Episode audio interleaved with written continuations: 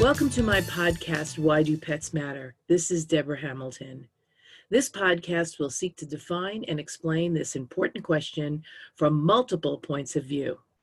We will interview owners, breeders, caregivers, defenders, advocates, champions, and educators. The mission of my podcast is to seek and foster collaborative conversations where every point of view feels heard, acknowledged, and appreciated. I look forward to you joining me on this journey toward a better understanding of each other. It is possible to have an impossible conversation. It starts with listening for common ground first.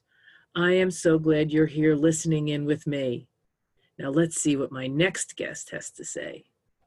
Hi, Deborah Hamilton, host of Why Do Pets Matter, the podcast. I am here today with my good friend, Ian Hale. We met due to a connection between us and Jana Karina, who actually has a podcast earlier in this session. So go back and listen to her as well.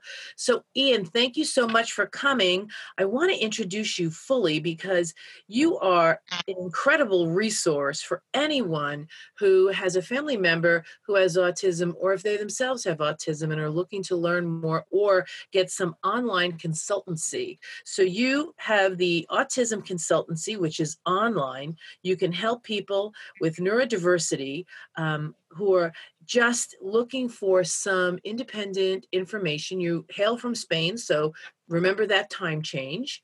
Uh, but it is really an honor for you to be here with me. And it's, it's a very great pleasure to, to join you this evening and a, a uh, an honor and uh, a privilege to be able to reach out to America, where I have so many uh, connections and, in, and indeed family roots as well. So uh, it's a real pleasure to me as well, and and to meet uh, Deborah here uh, properly for the first time. I am so grateful that you were so wonderful to let me come. I want to add that my biggest delight is if you if you look up Ian on uh, LinkedIn, Ian Hale on LinkedIn, you're going to see he's an author, he's a speaker, and he's a poet. And one of the things that drew me to call him, beside the fact that he has a wonderful online autism uh, program and um, consultancy group, uh, he uses animals in his poetry. And I think that really touches on the first question we always ask all of our uh, guests Ian, why do pets matter to you? Well, there's no one simple answer to that. Uh, I, I'm I'm very much of a cat person, although I like all animals. Um, have a little collection of hedgehogs here as well, which are fascinating, but actually quite vicious creatures at times. Um, it's very very uh, interesting that they're as spiky in temperament as they are in coat. But uh, with the cats, uh, and I have I have four cats. They're called uh, George and Thor and Pearl and gosh, never I can never remember the name of the fourth one. Oh, Checkers, who's who's the, the most recent addition. Um, but on the on one level, uh, when I when I look at cats close to and, and sometimes from not so close to. And you see the detail of the fur, you see the detail, the way they, they sniff, their behavior, their, the way their eyes work, and everything else. Um, I find it a profoundly spiritual experience. I find that they provide a, a connection to the uh, to the Great Spirit, the Creator, um, cosmic consciousness, whatever terminology people feel most comfortable with. Um, I mean, for me, they are they are miracles in themselves, and and it's a it's it's a very calming, a very enlightening, and a very sort of centering experience for me to be around them and and to touch them. So that's that's one thing. I find their behavior fascinating um, and they're individual characters because they are very much individual characters. For example, I, I normally feed them about 10 o'clock in the evening. That, that's the evening feed. And uh, if I'm if I'm like more than two minutes, and I, I'm not exaggerating, two minutes, there are scratchings and tappings and very loud meowings like, hey, service is, service is not today if it's an acceptable standard. And so I really, really get onto it and, you know, uh, do that thing. Um, I mean, to, to watch them climb trees, for example, and the, the extraordinary acrobatics and the, the, the, miracle of them running, the way their the way their uh, legs coordinate, and and their habits. For example, with the food bowl, they will never walk directly to, to it and start eating. They walk toward it, and then they walk halfway around, then halfway back, and then they they sniff first, and then they start to eat and I also feel there's a third thing. I mean, I could go on for hours on this, but um, I find cats to be wonderful teachers. I, I have learned so much, uh, both in general terms, but also in terms of, of autism. There's, there's a, a well known book, I think it was written in the 1990s, called uh, All Cats Are Asperger's. And uh, it, it's a very good and very funny book. But you know what? There's a real core of truth there. I can I can see their their, their behaviors and, and my behaviors. We, we we connect very closely, and it's it's very clear that they understand each other, and indeed understand me. May I tell a little story from the past? Oh, please do, because I have so many things I'm going to ask you, but I love stories, so they always take precedent. Uh, I, I, was sitting in the living room one evening watching um, cricket on the television, and uh, it was summer evening, so the, the door from the living room to the conservatory was open, and the conservatory door was open, and outside in the back garden, was a fairly tall tree. I don't know what, what kind of tree it was because I'm I'm not uh, I like trees, but I'm not on first name terms with them, you know. yeah. um, and one of our two cats that was um, that was out in the garden. Um, he loved to he loved to climb trees. He loved to climb on the roof and, and all that kind of thing. Um, and anyway, he, he was up the tree, and uh, his his sister was uh, lying in the sun in the conservatory. And uh, after a little while, there, there were very plaintive um, howls and meowings coming from the top of the tree, and that, that was Timothy. Uh, and uh, the thing was, he was incredibly short sighted. He would scramble up a 40 foot tree in, in a few seconds, and then he'd, he'd sit at the top of the tree, look out over the, over the uh, area, and uh, sit there for about 20 minutes looking around and sniffing and looking down at the ground and and looking at the birds flying past. And, uh, and then he would want to come down because by then it was very nearly dinner time. And uh, being so short sighted, he could never find his way down. And the number of times I've had to put a ladder up against that tree to get him down, I lost count of. But the, the test match was a, a particularly interesting stage, the cricket. And um, he was howling. I said, Oh, Sandy, could you go and get your silly little brother, please? And she she looked round at me, gave me a real stare, got up, walked out through the conservatory door of the back garden, walked up to the tree, climbed up the tree, reached Timothy, smacked him round the ear. As much as a big sister, right? Yeah, though she was actually younger than him, 18 months younger. But uh, she she then uh, turned around and pushed her tail out. Timothy took her tail out in his mouth, and she step by step led him down the tree until she got to the bottom, smacked him across the ear again, and then went back to the conservatory to resume her evening nap. And Timothy came into the house.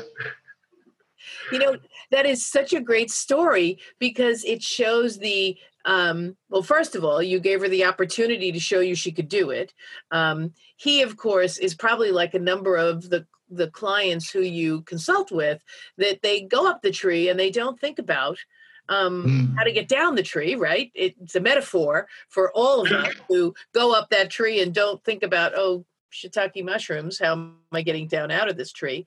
But then to have a sibling, and I'm sure with everyone you work with at um, Autism Consultancy and the online consultancy, the siblings definitely create that opportunity maybe for their siblings. Yes, absolutely right. Yes so that story was such a great metaphor for what you do and and i always feel that animals do teach us so here you are you're watching the cricket game and, and then you're watching um, your cat help your other cat um, navigate a new um, or or a better way than you climbing a tree uh, with a ladder to yeah. get down out of the tree.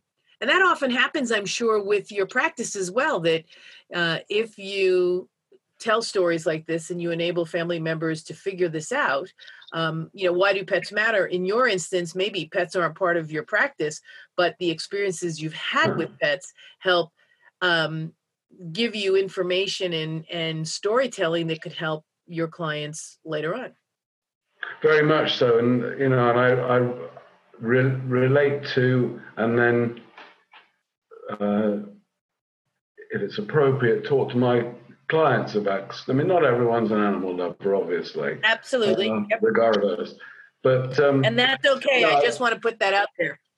I will. Uh, you know, I, I, will when I'm talking to people and, and trying to help them find ways of, of coping in difficult situations or just informing them more about what neurodiversity is and what it isn't. You know, I mean, what it really is and the way it's portrayed on on television and in other media.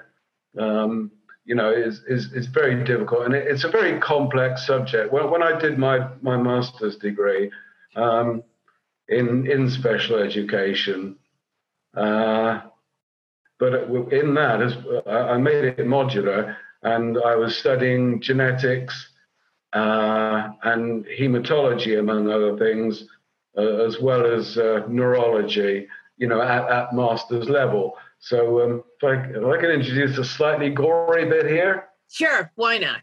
So I've, um, you know, I, I have obviously uh, uh, examined quite a few brains on the table, so to speak, and uh, you, you, can see the actual structural differences as, as well as the chemical ones, uh, as I've done by looking at MRIs and fMRIs when they're connected up to uh, EEG machines, and and you can see the uh, particularly if you use contrast with an fMRI, uh, you can see just how very um, different the neurodiverse brain is from the, the neurotypical one.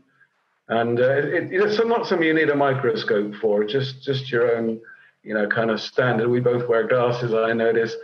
But uh, it, you know, it would be it would be that clear. You don't have to you don't have to touch or anything. Yeah, yeah. You know, it's to me when I when I think of neurodiversity, I think of all of us having it um, because all of us are diverse um, neurologically.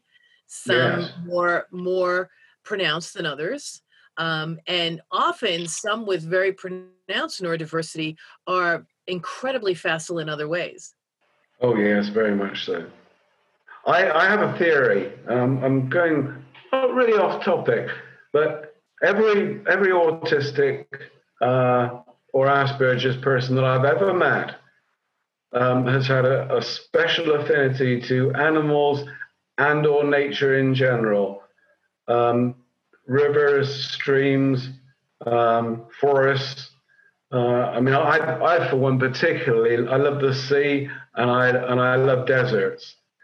Um, but uh, I suspect and this is probably going to be this is probably going to get me uh, not a great deal of credibility, but I suspect that the uh, I'm, I'm, I'm very interested in spiritual things, as I think a lot of neurodiverse people are.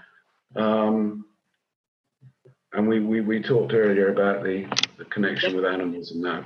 Um, I strongly suspect that in the in the the Hopi Native American tradition, and the uh, Siberian shamanic tradition in in uh, Russia.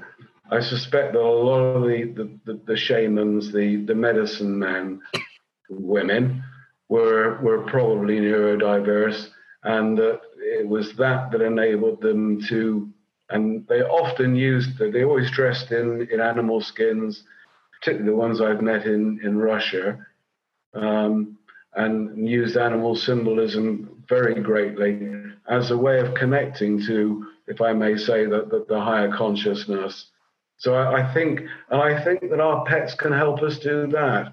I, I certainly believe that uh, when, I, was much younger, I, we had a family dog. Um, and I found that, you know, you know, from a very early age, because I was only about two or three when my parents got uh, Raggy, um, but also with, with, with cats as well. I, I feel that, that, that, that at times they connect me to the earth and to the natural world, and at other times um, I think they they uh, act almost as messengers, if you will, or intermediaries or telephone wires to you know to um, higher planes of uh, of spiritual awareness. And I don't think that's off topic at all, uh, Ian. Because and, and empathy, I might add too. So, so it's it's not off topic at all because in in why do pets matter um, most of my guests like you have found themselves finding that spiritual piece that pets bring to them. Um, in your practice you've observed uh, that the affinity toward animals and nature of your clients is almost 100% across the board. And it may not be scientific but it's an observational thing. And yes you know, I find observations uh, to be sometimes more well rooted in fact uh, than you know studies because yes. sometimes studies are um, maybe not the right words used but sanitized and so you don't get what you see what you see when when these children um, or adults uh, matriculate with animals and i know that you and i spoke before about how animals um, can often ground us but they can also i think in your experience ground um, people with different disorders on the you know neurological spectrum. Yes and, and indeed on the physical one it's been shown that that uh, many many scientific studies around the world as well as experiential ones as, as you're saying that uh, uh, stroking a, a, cat or a dog or a rabbit or whatever um, stimulates the brain to produce endorphins, the, the happy chemical, um, and also reduces blood pressure uh, in people who have hypertension. So, you know, I'm, I'm looking at this from, you know, obviously from a personal perspective, being being Asperger's myself, um, severely, by the way.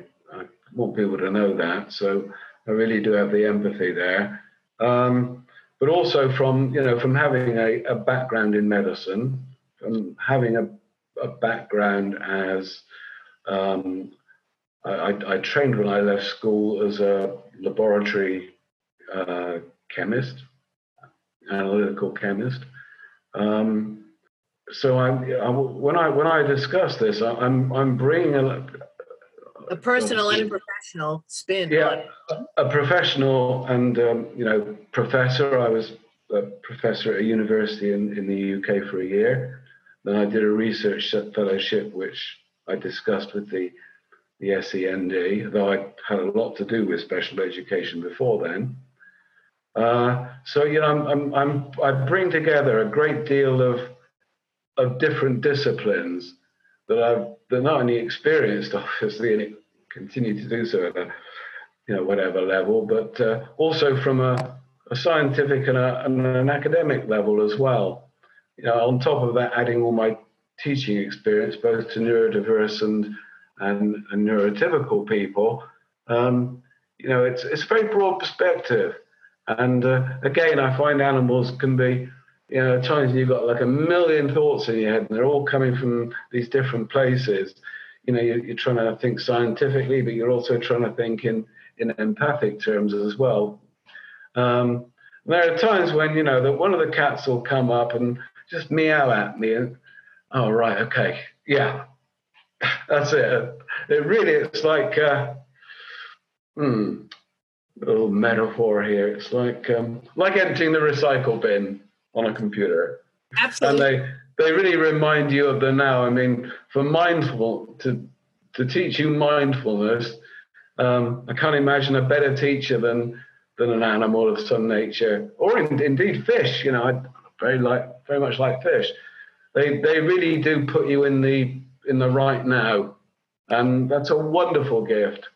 You know, you're you're talking to the choir here because I think that my dogs, I have dogs. Um, most of the podcast listeners know that I have Irish setters, but they keep me grounded. Um, they really, as yours do, uh, come to me, I think, when they feel I need them to. And I'm sure that you feel the same way.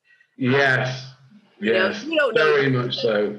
You don't know you need them, uh, but they know you need them and they come to you and and sometimes it's annoying like in the middle of one of my podcasts if my dog junie jumps up and makes a lot of noise i'm like ah. but he must really understand that you know you've been working all day you need to take a break wrap it up let's go out and i know that we spoke about this but in your practice um, the ability to hear that especially since it's online uh, with your clients is probably enhanced by your by the fact that you're able to hear that and experience that from your pets and your yes. own experience with Asperger's and neurodiversity. Yeah, very, very much so. Um, there's no doubt in my mind that the animals can sense your your inner feelings, and, and one of the things that that uh, neurodiverse people aren't necessarily very good at, and I, am I'm, I'm not saying all by any means, but um, sometimes we don't we don't know what we're feeling either at a physical or an emotional level, and um, at times your your animal will, in some strange I don't know how they do it way, communicate to you how you feel. That they will know how you feel better than you know how you feel sometimes. It's called alexithymia, to give it its, its technical term, the um, the inability to either understand or to express uh, one's feelings at any particular moment. And not and, um, do that, cat- animals assist them in doing that, or or at least assist them in being hundred percent feeling. Absolutely, hundred percent. Um, more than assist. I'm not sure what, what the word I want to use here is, but uh, there are times when they're very insistent as well. That hey, listen to me. Yeah. And you know, they, they really do. They really do know, and I've not in the ones that I've had, but um, you know, animals that that uh, that I know other people have. A, a friend of mine has a, a pet ferret, and it's an extraordinarily, um, you know, uh, good and close relationship, and uh, you know, it's it's. It's wonderful. To, it's wonderful to see as well as to experience. It's wonderful to know that other people are having that um, connection. You are absolutely. You're so reading my mind. I'm sort of a little worried. Um, that's probably your magnificence um, since you do this online. I was thinking about how wonderful it is to hear someone or see someone enjoying their pet because I actually get good endorphins when I see that as well. When people talk about their pets or yeah. people are petting their pets or walking with their pets, I get those endorphins as well. And in fact, sometimes I miss my pets if I'm not walking my pets at the time. Yes. And of course, there are also fantastic ways of, of you know, one of the things that we have as autistic people is, you know, the, the, the social uh, interaction problem. But, uh, you know, having, a, having a, an animal, particularly a dog, you know, you go out for a walk and there's no way you're not going to meet another dog owner on the way if it's anything like a decent walk. And again, the animal acts as a as the medium of communication. Um, and again, the, the, number of conversations I've had with people about cats over the years, um, you know, I could I could uh, count with that. Oh, you know, you like cats too? Yeah, right. And you can make a friend for life that way sometimes. And that's and I'm not exaggerating. I really mean that. You you're absolutely right. So dog people are friends for life, cat people are friends for life. And now that I have both since I have a grandkitty, I'm sort of crossing over to the dark mm. side of, you know, cat mm-hmm. loving and I love it. Uh, I might have to give my husband some antihistamines and get one myself. I'm. Uh, we're coming to the end of the time, which really upsets me greatly. But uh, you know, Ian, this has been such an incredible discussion. I love um, that you pointed out that people with neurodiversity often have a strong affinity toward animals and nature to begin with. Um, they really are a bit more spiritual. You spoke about the Hopis and the shamans, my favorites, because they really did um, thank the earth and the sky uh, for all the good things that occurred to them. And now that we're in the middle of COVID, we're thanking the earth and the sky for keeping us safe. And aren't we um, cleaning up the waters and the air because we're all sheltering in place? So that's the good thing. And the third thing is, you know, here we are. Uh, they have this ability, and we often don't um, thank our pets uh, for keeping us grounded and keeping us in the here and now and mindful. True. Gratitude is a, a very important thing. And uh, it's not always one of the strongest suits that uh, neurodiverse people have. And, and that's that's something I would love for you if you would, because I think that this is going to be one of my top podcasts. Because for me, it's one of my top podcasts right now because I am so in tune with this. Because animals, you know, when people are in conflict over animals, sometimes those animals are emotional support animals that are out in the world helping people matriculate. They're service animals, which of course have a greater um, respect and responsibility out in the real world because they do a service. Um, and then there's just the general pet or the therapy dog that comes in and helps people as his job or her job. So I would love, can we can we touch base in a few weeks so that we can carry on this conversation? I hope to. I would very much like to. Well, great. Ian, thank you so much. You have given us so much depth and insight into, first of all, your love of cats, um, and then how those cats can sometimes assist you in seeing things with clients, and also how clients see animals in their lives can sometimes give you a picture or, or a window into their experiences, which yes. is is so wonderful. So thank you. This is Dr. Ian Hale, my my new best friend. I love him to pieces. He has an online consultancy that you can reach either by friending him on LinkedIn or going to um, Autism Consultancy or online Autism Consultancy, uh, so that you can speak with him about animals if you'd like. Uh, but mostly, he would love to help you if you need him or maybe if someone in your family needs him, because he is really a delight. Ian, thank you so much.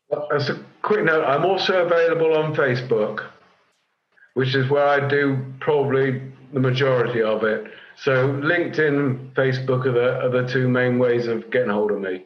Well, I'm going to have to friend you on Facebook then because we got connected on LinkedIn. So I'm going to, after this podcast uh, ends, I'm going to go friend you on Facebook. Um, this That'd be great. I look forward to it. This is Deborah Hamilton. Um, Why Do Pets Matter? podcast host. Thank you all for listening, and please come back next week for our next edition of Why Do Pets Matter?